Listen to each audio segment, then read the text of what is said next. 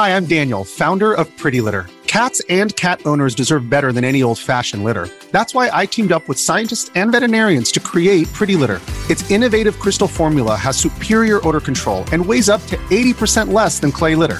Pretty Litter even monitors health by changing colors to help detect early signs of potential illness. It's the world's smartest kitty litter.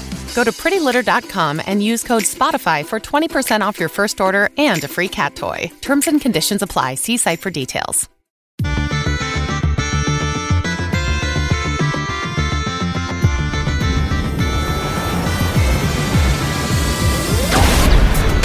Hello and welcome to the EDHRECast, where we're all about commander, data, and dad jokes. My name is Joey Schultz, and I'm joined as always by my fantastic co-hosts. Up first, he puts the bad in battles. It's Matt Morgan. So I've, I've come to learn that I really don't trust people who do acupuncture because really they're always just looking to stab you in the back. wow, that, that's a very um, piercing observation there, Matt. I, I mean, my joke today it really just gets right to the point. So yeah, you're really needling me with this. Uh, I, I can't really take it. That's um, that's wonderful. I'm. I'm going to stick it to this and uh, put a pin in it. Let's move on. You are so. I am. I'm trying to outwit you on these, but you are so. It's not going to happen. Never going to happen. Yeah, it's so wonderful. All right. Up next, he hopes one day to see a card called the Invasion of the Set Invasion. It's Dana Roach. Why can't you hear a pterodactyl go to the bathroom? Because the P is silent. I would have also accepted the sound is extinct, but yes, the P is indeed silent. All right. Well, at least I got the dad joke over on one of you in this week's right, yes. I, yeah. I mean, I, I had a joke that I could have added into this for Dana, but the show is PG 13, so can't add that one on. Goodness. All right. Dana, what is it that we're talking about in this week's episode? We're talking about battles.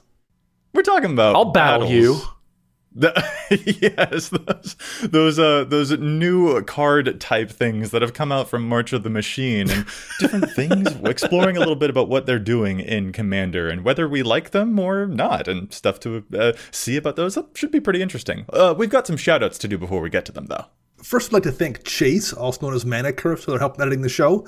You can find them on Twitter at Mana Curves. Real quick, we also want to shout out Coalesce Apparel and Design, makers of absurdly cool magic themed merch. Their Keeping It 100 series is legit. I love the Windgrace Forever shirt, and we, of course, recommend the EDHREC collection too. And I gotta say, these shirts are comfy. Use code EDHREC at checkout for any of your Coalesce purchases for 10% off your order. Again, that's code EDHREC. And if you'd like to support the show, you can do so by liking, subscribing to this video on YouTube, subscribing on your local podcast app, or you can go to patreon.com slash edhrecast, where we have patron tiers of all sorts of levels.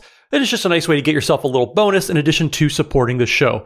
And we do a little shout out for everybody who goes over to patreon.com slash edhrecast. And this week, that patron shout out goes to Toby Tomani. So uh, there's too many ways for us to say thank you to Toby. So I'm just going to be brief about it. And uh, that's that's it. That's it. But Toby, thank you so much for the support. Uh, definitely appreciate it. Uh, appreciate you a lot more than a Michael Scott appreciates Toby in The Office. We, Matt is trying to set a record on how many weird, silly jokes he can put into the Patreon shout out. well, uh, because we like to segue here, I'm trying to segue into like as many like just full non sequiturs as possible. I, I believe you are succeeding. Toby, thank you so so much. We hope that you appreciate our weird uh our weird way of showing our appreciation. Oh good. But it is a way of showing appreciation nonetheless. yeah, yes it is. okay. Dana, as you so eloquently said, we're talking about battles. Uh so We, we are indeed. let's talk about battles. Dana, what are a battles? a battle is the first new card type we've gotten in Magic in, I, I want to say about 12 ish years. I guess I can't remember. I, I- I should have looked that up in advance, but it's been a long time. Um, so yeah, well, we got a new card type, and that is a pretty huge thing. We've only seen this current siege iteration of battle, so there could be different ways they implement this card type down the road. But Um, we just got 36 versions of this brand new card type in the most recent set, and uh, I figured it's worth delving into that and talking about it because, like I said, it's it's such a singular thing that has happened, you know, only a couple times in Magic's history. And in keeping with kind of where fire design from Wizards of the Coast has gone, it's a kind of a complex card design, just in both in the nature of the card type, but then the amount of words that are going on the cards. Because again, battles are a two faced card. So there's, there's going to be two faces, two different sides of it. The first side is the side that you t- will typically cast from your hand. Then it's go on the, going to go on the battlefield. It's going to do something. And then battles, you have a chance to actually kind of like planeswalkers, you attack this card type, and then at the end, you get to flip it over and you get to do something in addition to what it did on the front. So there's a lot going on with rules interactions, with cards that are just going to happen, just a lot of effects that are going into the, the game as well. Mm-hmm. So yeah, like let's pick an example here as one of them. Invasion of Tarkir. That's a red battle. It costs two mana. It has five defense counters on it, and it's a siege. And as a siege enters, you choose an opponent to protect it, and then you and others can attack it. But when it's defeated, i.e., when those defense counters are removed, then you will exile it and then cast it transformed. And so on the one side, it has this cool enter the battlefield effect to do damage based on the dragons that you reveal in your hand and stuff like that. But then if you manage to defeat it, it flips over into a dragon all itself. And so that could be a payoff for, you know, if you are able to defeat this battle.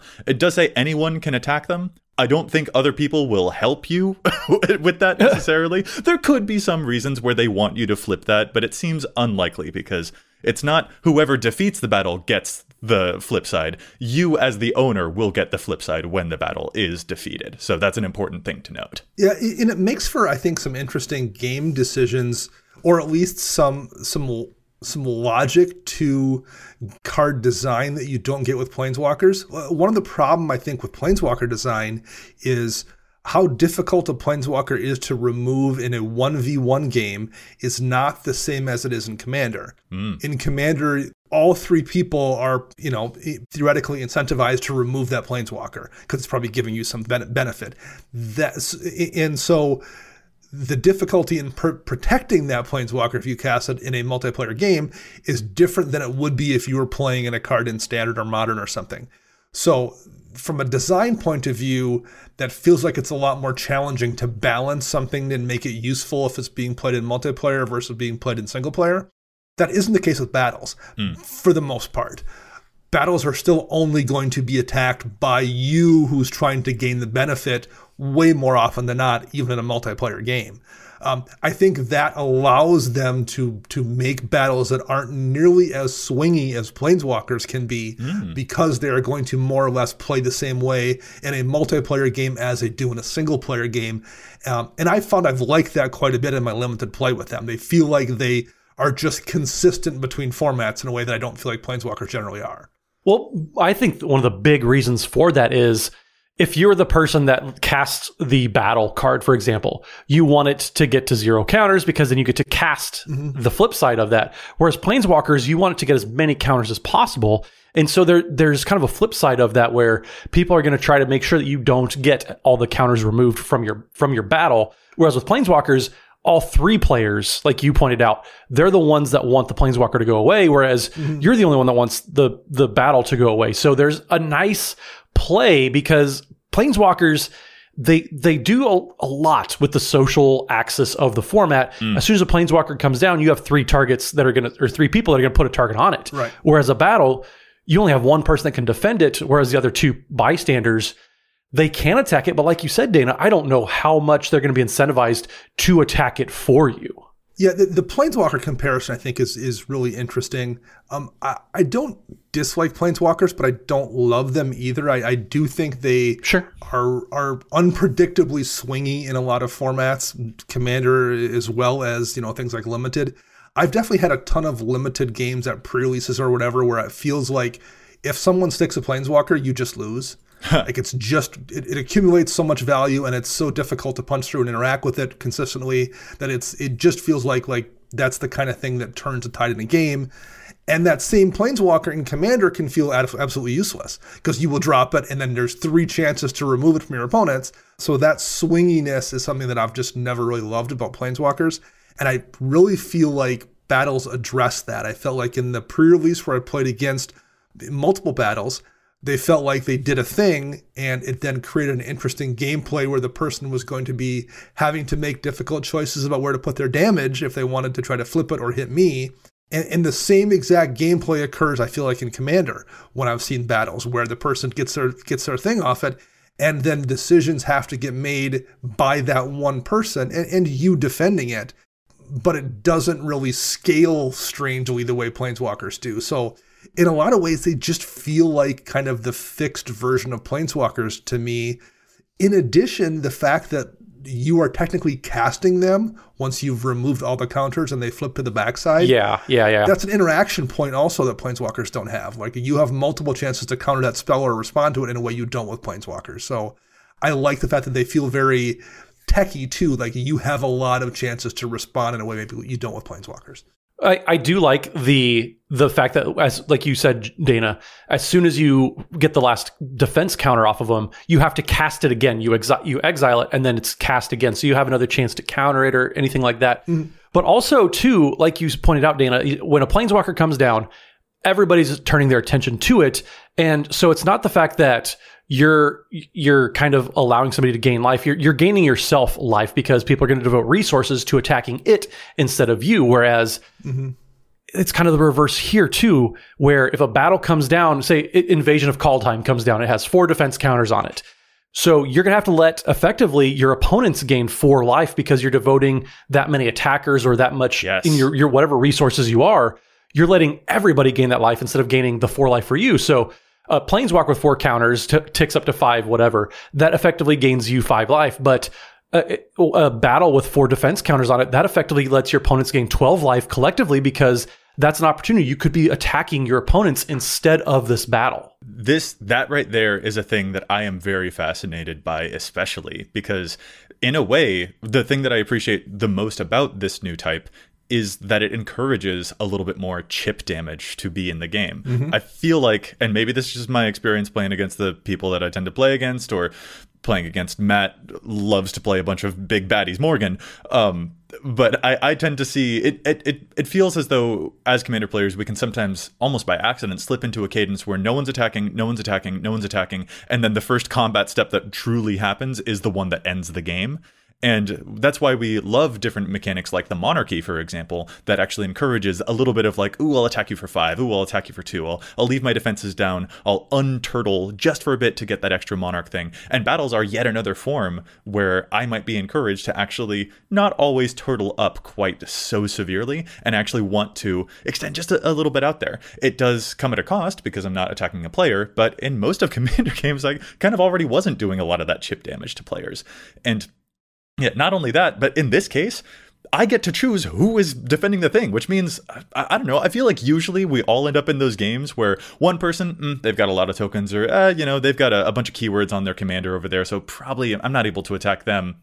But you Spellslinger over there don't have any creatures in play. So if I give you this battle, which only has four defense counters on it, I'm gonna get the benefit right away. As soon as I play this thing, I'm gonna get to get both the front half and the benefit of the back half probably pretty darn quick because you seem a little unprepared for the siege MLA on. And that is also just another fun dynamic. I like these small little tweaks that it can add into. It sort of feels like it adds a little bit more texture to a commander game. Let's talk about an actual battle card, and I'm going to just use Invasion of Fiora for an example because actually I, I, was playing commander about an hour ago before the show and i have this in a deck and I actually got it into play. Um, invasion of fiora four black black for a battle siege and it comes into play with four defense counters on it and it reads when invasion of fiora enters the battlefield choose one or both. Destroy all legendary creatures destroy all non-legendary creatures or obviously you can just destroy all creatures basically. Um, when you've worked the four defense counters off it, it then flips, and, and by flips I mean it's technically cast for no mana um, as Marchesa Resolute Monarch, which is a 3-6 legendary creature, human noble with menace and death touch. And Marchesa has a couple abilities. Whenever Marchesa attacks, remove all counters from up to one target permanent. Hmm. And at the beginning of your upkeep, if you haven't been dealt combat damage since your last turn, you draw a card and lose a life, which I love doing. Um, That's why you picked so, this one. I get it. right. Yeah. Yeah. Exactly. So so what you have basically is a is this battle that's that's going to be a board wipe. It's it's somewhat modular. Um, you can choose whether you're going to blow legendary creatures or non-legendary creatures or blow them all up. It's kind of overcosted. You know, it's going to cost you two more than what a damnation would cost to do the same thing. Um, although you don't have the modular ability, I guess, on damnation, and and that's maybe all it's going to do. Like, like that might be good enough having a modular board wipe. That's a little expensive. Maybe you're happy with that. Um, and, and that's what I think is really interesting about about these. You can just be content, perhaps, with that front half, or at least be content with it for several turns. Maybe you just need to clear the board, and that's all you care about. And then when the opportunity presents itself down the road in like three or four turns, then maybe you'll knock those counters off it, or use some trick to remove the counters, and then get yourself that three six menace death touch Marchesa. Um, I like that about it. I like the fact that like you have to make a whole bunch of choices along the way, um, and it also lets you make those choices. You you can you know make those decisions. I think that makes for really good gameplay in a whole bunch of ways. Yeah, well, and Marchesa brings up a really cool point. So yeah, when Marchesa Resolute Monarch attacks, remove all permanents from up to one target permanent. So you can either use it to flip your own battles, for example. You can kill off planeswalkers for your opponents. It kind of does a cool Hex Parasite type of effect where uh, Hex Parasite, for those you don't remember, is one mana for an old, old creature from one of the, the second time actually that we saw Phyrexians and you can pay X in uh, black Phyrexian mana, move up to X counters from target permanent, and then for every counter it gets, Hex Parasite gets plus one plus zero until end of turn. Nobody really cares about the pump ability, but you're using it to manipulate counters. So it is actually kind of a very, very cool and unique thing to be able to m- manipulate and change the counters, especially when it says remove all counters from one target permanent, which it's a permanent. So if it's a creature that's getting out of control with plus one plus counters, for example, if there's a whole bunch of counters that are going on uh, a parry the pulverizer, for example, and it's getting real big. There's a whole lot of play here that I, I like the backside of the card, but also the, the front side is great too. You can destroy non-legendary creatures or legendary creatures and or or both. Why not both? But yeah, there, there's a lot to like on Invasion of Fiora in general, but also there's some just really cool things that they're introducing and, and play patterns that I, I like a lot. I, I quite agree. Like Matt, you've got a, a Shanid deck, which is carrying. It's all Mardu cares about legendary creatures, and I have to imagine that this potential one-sided board wipe is catching your interest, regardless of whether or not you flip it ever. Just because, like, I mean, that's that, well. Th- thank you. cool ability. Thank you for reminding me that deck exists because I now have one in my cart. So thank you very much, Joe. there you go. But yeah, no, the Hex Parasite is a really good thing to point out. There are other ways that you can manipulate these things without just having to resort to battle. Uh, battle on battles. Wow, the name of the card type actually is probably going to be a little bit weird for me because the battles that you can battle are entering the battlefield, and that's just getting, you know, too many of the, the same word all at once. Uh, but yeah, being able to manipulate them like that. In this case of Marchesa, being able to continually run down even more of them that you might play, Hex Parasite, removing future ones of them.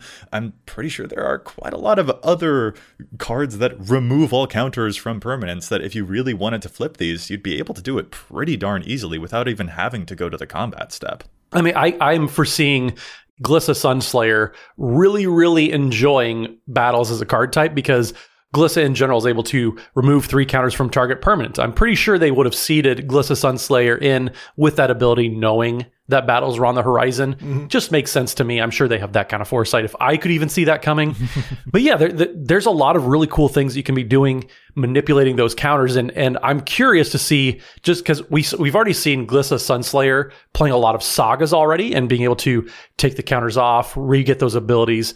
But then with battles, you just don't even have to try. You can still attack the people and then just take the counters off the battles. Yeah, I kind of am. I'm interested to see, I suppose, how that develops. Like, because as we're talking about manipulating counters on these, I mean, these counters are proliferatable, right? Like, so if someone else has an innocuous evolution sage, they can also kind of mess with you a little bit by making it harder for you to defeat these things. Yes. And I don't know, that that is again like nice added extra texture to a game. So Dana, I like what you pointed out about like these things just having a, a good ability when they enter, and then later down the line you can deal with it. But then also your opponents can, you know, do a little bit of futzing as well, which I, I think is very, very cool. Well, it, the manipulation on it also feels relatively fair, I guess might be the word. Like if you proliferate an extra counter onto one of these battles, well, it's just slightly more difficult to, to flip it over. Um, whereas really, really often, if you're able to manipulate the counters in a planeswalker, um, particularly if it's one that, with a really strong emblem. Now, like that just is is game changing or game ending. Um, right? Yeah. I think we've all been in situations where someone has a doubling season out and they're threatening to cast a planeswalker, and you're like, if they do, that's just going to be an auto ult and we're going to lose. Yeah. Um, it, it doesn't feel that way with the manipulation for counters on these. It, it definitely feels like a situation where, like, obviously, you don't want someone to cast a battle and immediately be able to remove the counters or you know, put four more onto yours that you're trying to flip over. but it also doesn't feel like it's quite so just absolutely game changing in maybe I don't know if unhealthy is a way I would phrase it, phrase it, but like it isn't always the most fun seeing that happen with planeswalkers. And I feel like that's just kind of not how these function. Yeah. It, I mean, it is kind of funny to me that doubling season you you want planeswalkers with a doubling season in play, whereas you don't want battles with a doubling season in play because right. uh, you you want zero counters on a battle, but you want all the counters on a planeswalker and doubling. So hey, we found a we found a situation where doubling season is bad, folks. that's funny, Matt. And that's actually an important thing. Like you are when you play a battle, you are choosing an opponent to protect it, but you are still the controller of that card. So mm that's yes. that's kind of an important distinction. That's yep, that's very yep, funny. Yep. In one last note, we mentioned how like these are a little more interactable than maybe planeswalkers are. Not only is there a second chance to counter them when they flip, once they flip into a thing, that thing is almost always removable, whether it's a creature or an enchantment or an artifact or whatever it is. Mm. It might be very strong, but like you still have an interaction point there. You can still swords to plowshares that that Marchesa um, Resolute Monarch once she comes into play. It, it, again, it's giving you ways to to respond to the thing the person is doing in a way that just doesn't really always happen with planeswalkers. And I, I again, I, that's why I think these feel very much like a fixed version of walkers. Yeah, I think that that comparison between these and Planeswalkers, like the distinctions here are many in a way that still feels like really, really engaging. There is a point of these that I do kind of still compare them to Planeswalkers, though, where I don't think it's sort of like we say that you don't want to evaluate a planeswalker by its ultimate because it's not necessarily likely that you'll always get there. Mm-hmm. I do kind of feel that way about battles. Like I feel as though I'm really only going to judge them by the front half and I will consider the back half sort of gravy. And thankfully, for most of the ones that we've seen, well, uh, for a lot of the ones that we've seen here, I really enjoy the front half of a lot of these. Like Invasion of Innistrad is, I think, the battle that jumps out to me as a personal favorite. That's the four mana battle that has flash, so you can play it at instant speed. And when it enters, it gives a creature minus 13, minus 13 until end of turn. It's a removal spell. Like, all right, cool. I'm absolutely down with that. And on the off chance that I happen to be playing anything that can blink this, like an Aminatou deck or whatever, well, then I can continually use a removal spell on this permanent. And I think that that's very, very fun. That's very, very cool. I also, I'm, I'm certainly going to play this in a zombie deck because if I do ever flip it over, it's a zombie token maker as well. And I'm all about that. But there's a lot of extra stuff that you can do here. And even if you are just evaluating them on the front half, I think there's still a lot that they are able to give you. And so, anyway, that's just one of my personal favorites favorites, but I feel like you know if y'all want to shout out any personal favorites that have jumped out to you too, please feel free. I mean, I think a personal favorite of mine is one that we'll get to after we challenge the stats. Oh, because on. Oh it, we, we are at that point in the episode. We need to make sure we're sticking to a schedule, Joey. Oh, the battle for the segue. Matt has removed all the defense counters. Matt has flipped it into the Segway steel. Oh no. Oh man. Yep. This war has begun anew. Invasion of the Segway. I all right. I couldn't I couldn't have it for very long. This You couldn't. We we let you have one. Everybody gets one. All right. Well, yeah, I suppose we'll talk about more of our specific favorites after we take a break to challenge that data on the EDHREC. If you're an athlete, you know the greatest motivator of all is the fear of letting your teammates down. After all, a team is only as good as its weakest link. So you owe it to those wearing the same jersey as you to be your best every time you step on the field. That's why there's no vape in team. When you vape, you can expose your lungs to toxic chemicals that can damage your lungs. If you're a step behind, the team's a step behind. Brought to you by The Real Cost and the FDA. I want to challenge the stats today on a card named Perilous Research. Hmm. Um, we all know how much I love efficient draw spells. Uh, Perilous Research is one in a blue, draw two cards, then sacrifice a permanent, which is something you usually see on black cards. Matter of fact, you see it in a bunch of really popular black cards, including things like Costly Plunder, which is in almost 25,000 decks. Perilous Research is in only 5,500 decks, and it's in a lot of decks that are also running Costly Plunder. Things like Lynde Cheerful Tormentor, Eloise and Sleuth, things that care about sacrificing things. And in a lot of those decks, Perilous Research is just a more versatile, better version of the Costly Plunder card that people are already running. Hmm. Maybe you want to run both of them. I don't know. There's a bunch of other effects, things like Village Rites, whatever, that also are allowing you to sacrifice stuff. But being able to sacrifice anything on Perilous Research for two mana to draw those two cards, compared to there's usually a restriction to creature or artifact in the back in the black effects, you're better off just running perilous research. And I think folks either don't know it exists or don't think to look for it because they're assuming that black is going to do that effect better.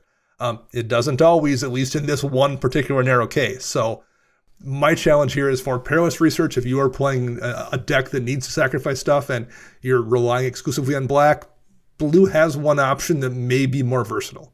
I love that. Can I share with you one of my favorite ways I've ever seen perilous research be used? It was so so cruel. Um, someone played it in a Yasova Dragonclaw deck, which steals your opponent's creatures, and then they cast a perilous research and sacrifice the creature they stole after they hit someone with it. And I was like, nice. Yeah, that felt that felt really. I mean, I felt sorry for them, but I also didn't because I'm like value. So like that was yeah. And you expect that usually in black theft decks that that do that kind of thing, but you don't usually see it in decks that don't have access to black, and like that's one of the few few ways to do it in Yasova. So yeah, absolutely.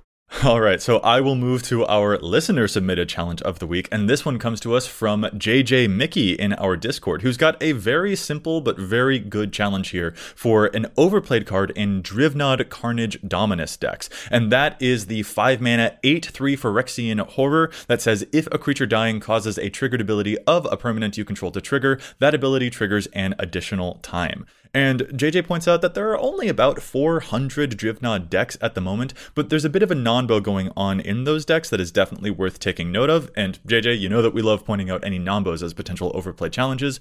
Specifically, Vraan Executioner Thane is showing up in more than half of the Drivnod decks that have been built so far. Vraan Executioner Thane is the 2 mana 2 2 Phyrexian Vampire that says whenever one or more other creatures you control dies, each opponent loses 2 life and you gain 2 life. But this ability triggers only once each turn. And that is actually very important with Drivnod's ability. Vraan has the text triggers only once each once each turn, and that negates Drivnod's ability. Even though it does say, oh, it triggered twice, well, Vraan is like literally, nah, I, I can't. So that is probably an important thing to take note of, and there are plenty of other aristocrats cards that you could pay attention to instead. Thanks so much, JJ, for your challenge. Well, I'll wrap us up then, real quick, for the week. And I'm going to talk about one of the most popular commanders over the past few weeks, which happens to be a new commander from one of the new pre constructed decks, which is Sidar Jabari of Zhalfir. So that is the Esper colored Knights deck and it's all about making knights and just going burr, which I, I can definitely appreciate. uh, Sidar Jabari has Return of the Eminence ability. So it's a, an ability that happens whether they're in the battlefield or the command zone. And whenever you attack with one or more knights, if Sidar Jabari of Zhalfir is in the command zone or on the battlefield, draw a card, then discard a card. And then Jabari also has flying, first strike. And whenever Sidar Jabari deals damage to a player, return target knight creature card from your graveyard to the battlefield. So with any pre-constructed deck, we always see cards that come in the deck out of the box that maybe they're not the most efficient use of a card slot in the deck. There's some cards that they're nice, they're fine, but you definitely want to be looking to upgrade them if you're making some new edits of your for yourself. One of these cards that it came in a pre-constructed deck that I had with that we talked about earlier, actually, um, my Shanid deck mm. uh, is Josu Vess Lich Knight. So Josu Vess is two black black for a four five legendary zombie knight and has kicker five and a black. And so Josu Vess has menace, and when Josu Vess Lich Knight enters the battlefield, if it was kicked, create eight 2 2 black zombie knight creature tokens with menace. Now, that's a lot of potential knights, but also you're also you're, you're looking at 10 mana, and I think there's just so many better things you can be doing with 10 mana, especially when you consider that if you happen to reanimate it with Sidar Jabari's ability, you're not going to be able to get the kicker cost out of it being reanimated. It has to be a cast trigger. So mm. four mana for a four or five with menace, that's that's fine. But we're playing commander here. You want to do some big and cool things. With for four mana. And so I just don't think that this is really one of those holdover cards you want to be keeping around. It's still being played in over 35% of Sidar Jabari decks. I think that number is too high. That's one of those immediate cuts to me.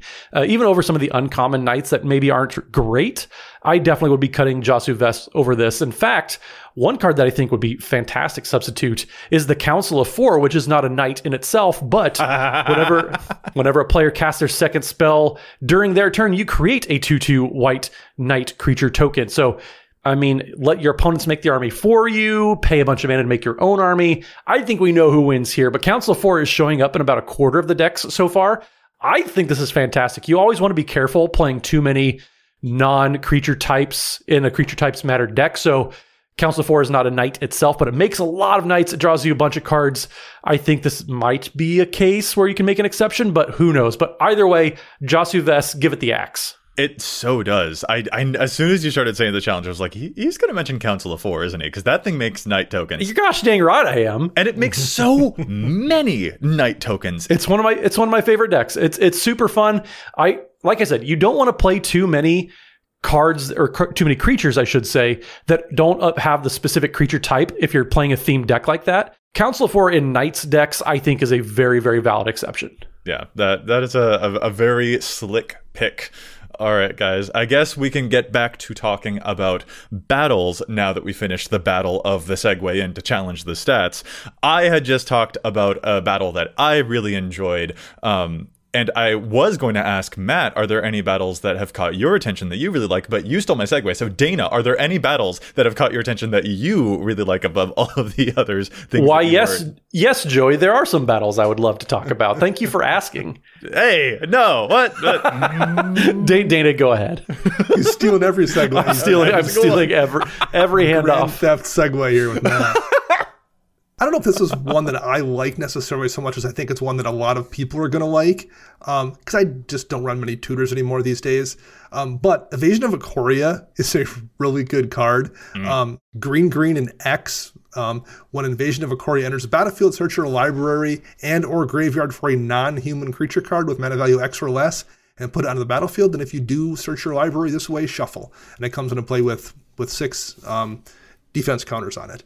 Um, you know, tutors are always useful. So like if, if we were talking about cards that have um, like if you're not planning on flipping it over and you're just thinking about like the utility of it, double green and X to go get a thing isn't terrible cost at all, particularly in green where like this is a probably a turn two thing you could do to just go get a Dryad Arbor and put it in play for for ramp. Like if if, if you just think of it as a worst case scenario, you're going to cast it kind of like as a rampant growth and go get yourself a Dryad Arbor instead of a forest.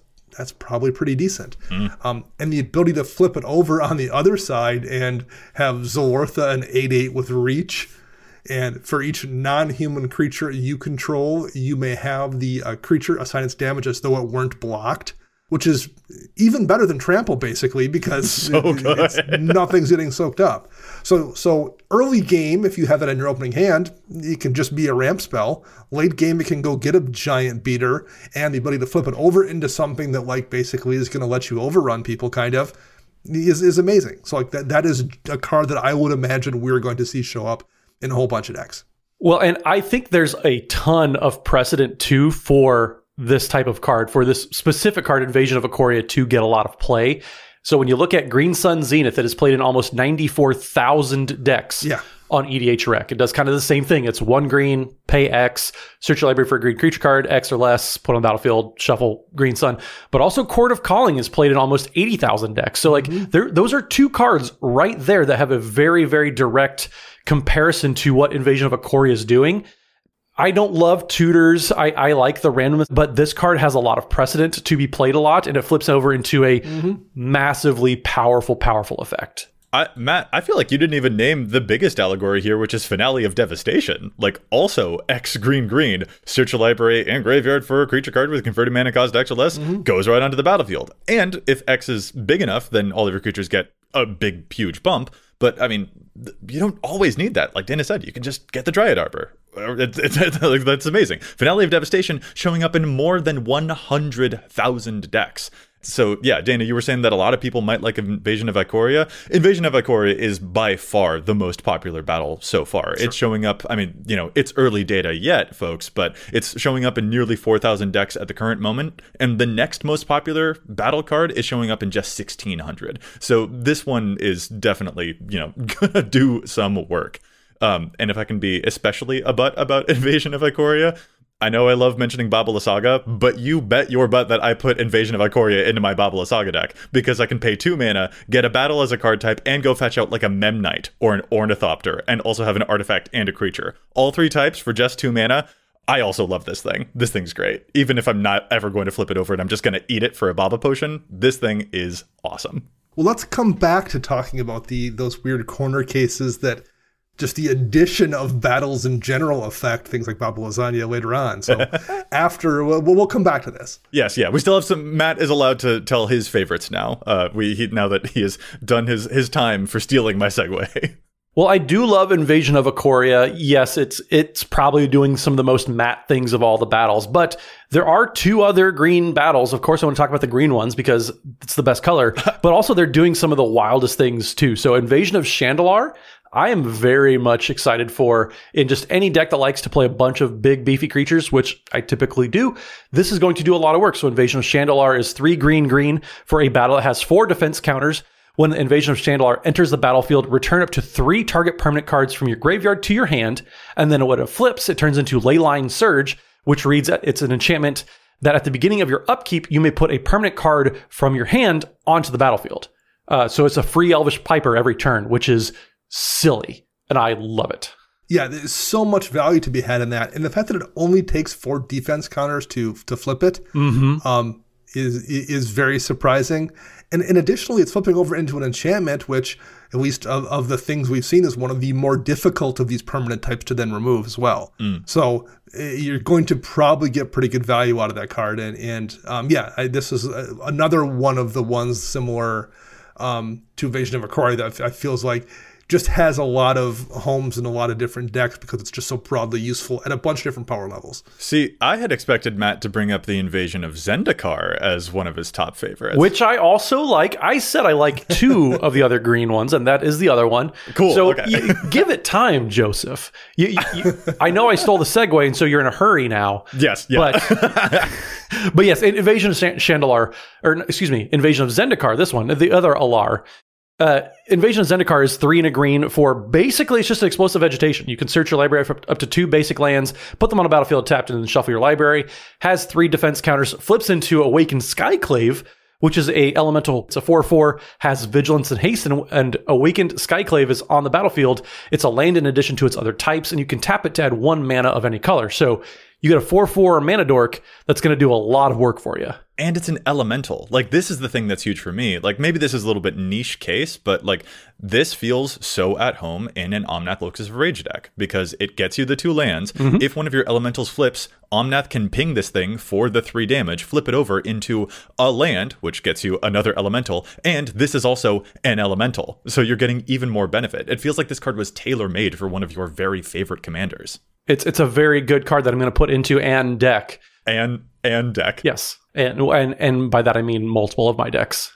Well, and and also like invasion of like this, it's four mana to get two basics. Again, at baseline, that's great. Explosive vegetation is still showing up in fifty-one thousand decks these days, and it has been outclassed by so many things. Invasion of Zendikar is another version of a card that is just like explosive vegetation has been left in the dust. Migration path is yet another. There are so many other things that are four mana get two basics, but they have other incidental upside. That uh, y'all, if you're still playing explosive vegetation vegetation. They've made better explosive vegetations. you you have a chance to correct that mistake, is what we're saying. Well, and since then, I, I guess I did wait until the second half of the show to talk about my favorites. Joey, you're welcome.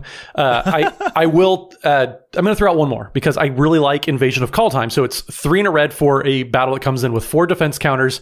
At, when Invasion of Kaldheim enters the battlefield, exile all cards from your hand, and then draw that many cards. And until the end of your next turn, you may play cards exiled this way. And So right off the bat, you kind of get to wheel your hand, but you exile them and you get to play them until your next turn. We've talked about impulse draw being such a powerful addition to Red's card draw suite.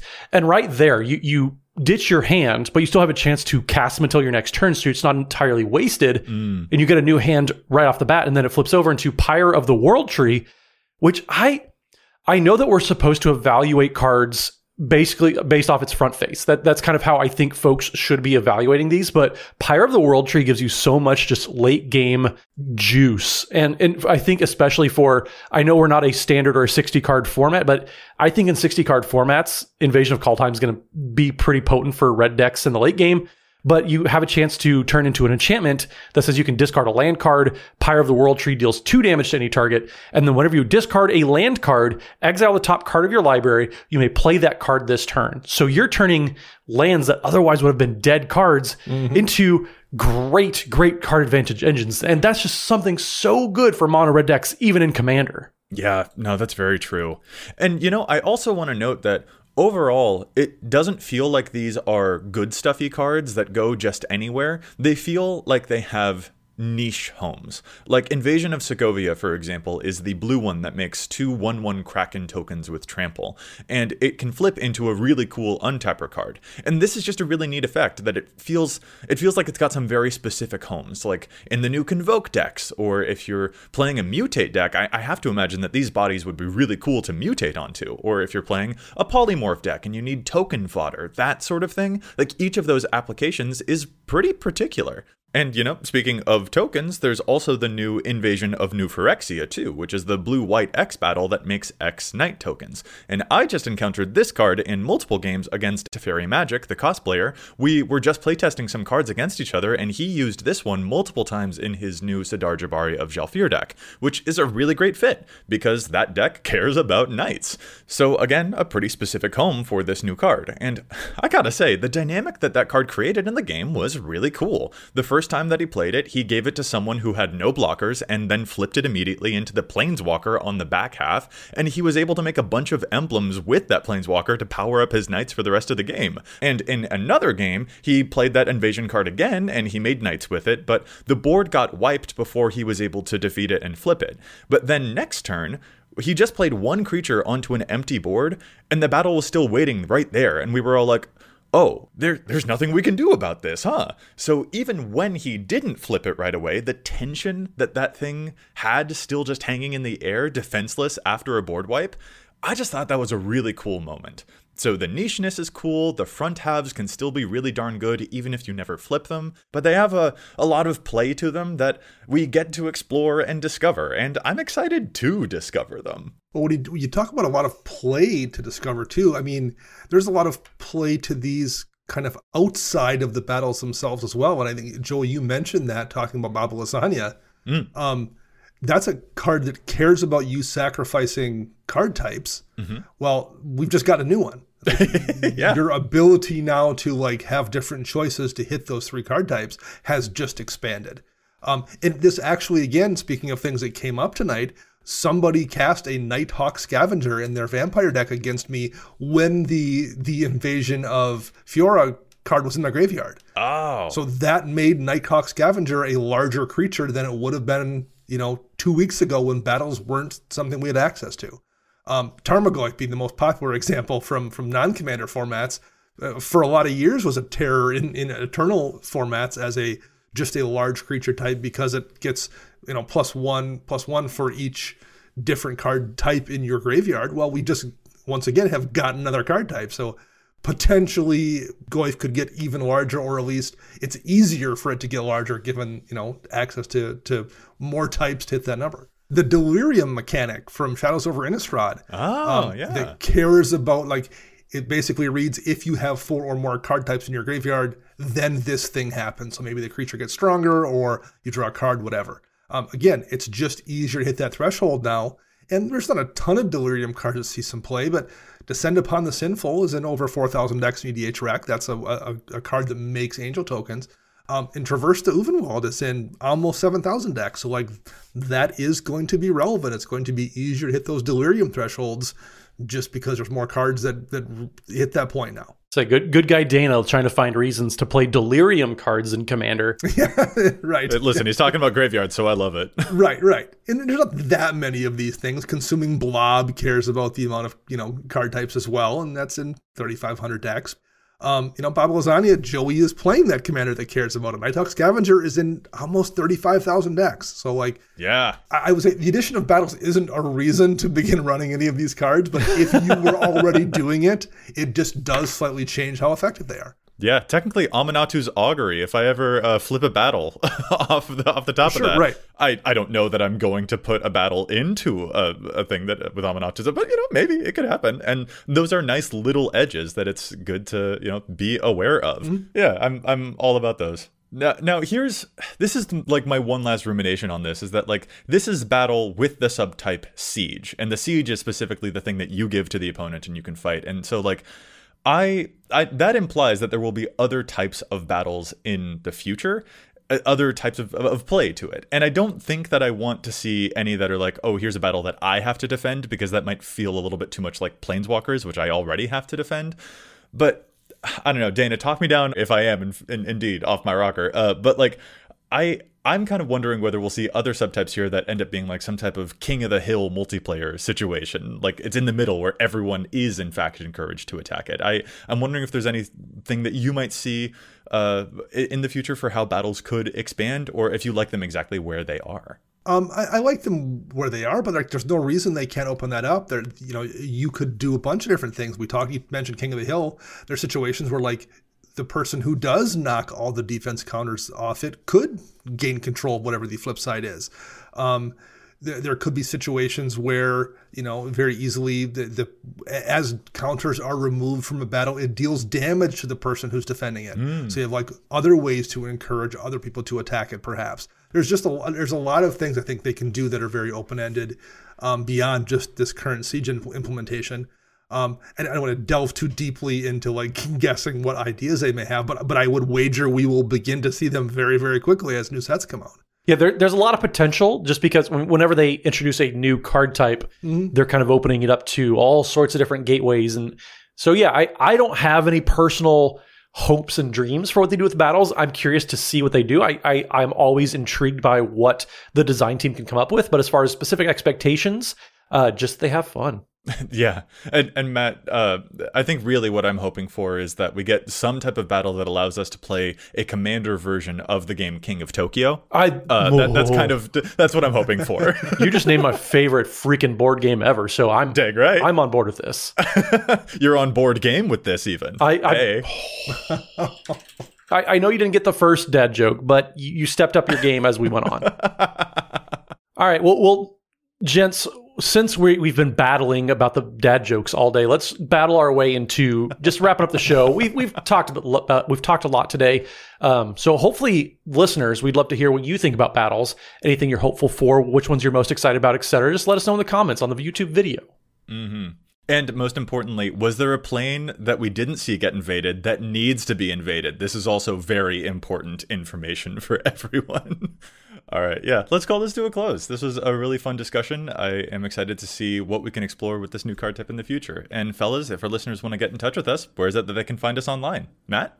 So you can find me on the Twitters at Mathimus55. That's M-A-T-H-I-M-U-S 55. And don't forget, Wednesday evenings we are streaming over at twitch.tv slash EDHRECast. And whenever we do stream, we have guests on, and it's always a fun time playing games. So make sure you tune in for all that fun as well. And Dana. You can find me on Twitter at Dana Roach, and I'm writing articles for EDHREC and Commander's Herald. And you can find all of us together at patreon.com slash E Recast. And I'm Joey Schultz. You can find me at Joseph M. Schultz, and you can find the cast at EDHRECast on all the online spaces as well. Plus, if you've got a question for us, you can contact us at edhrecast at gmail.com. Our thanks go out once again to Chase for assisting me with the post production of the show. You can find them online at Mana Curves. Listeners, we'll be back at you next week with more data and insights, but until then, remember EDH Wreck Your Deck before you wreck your deck.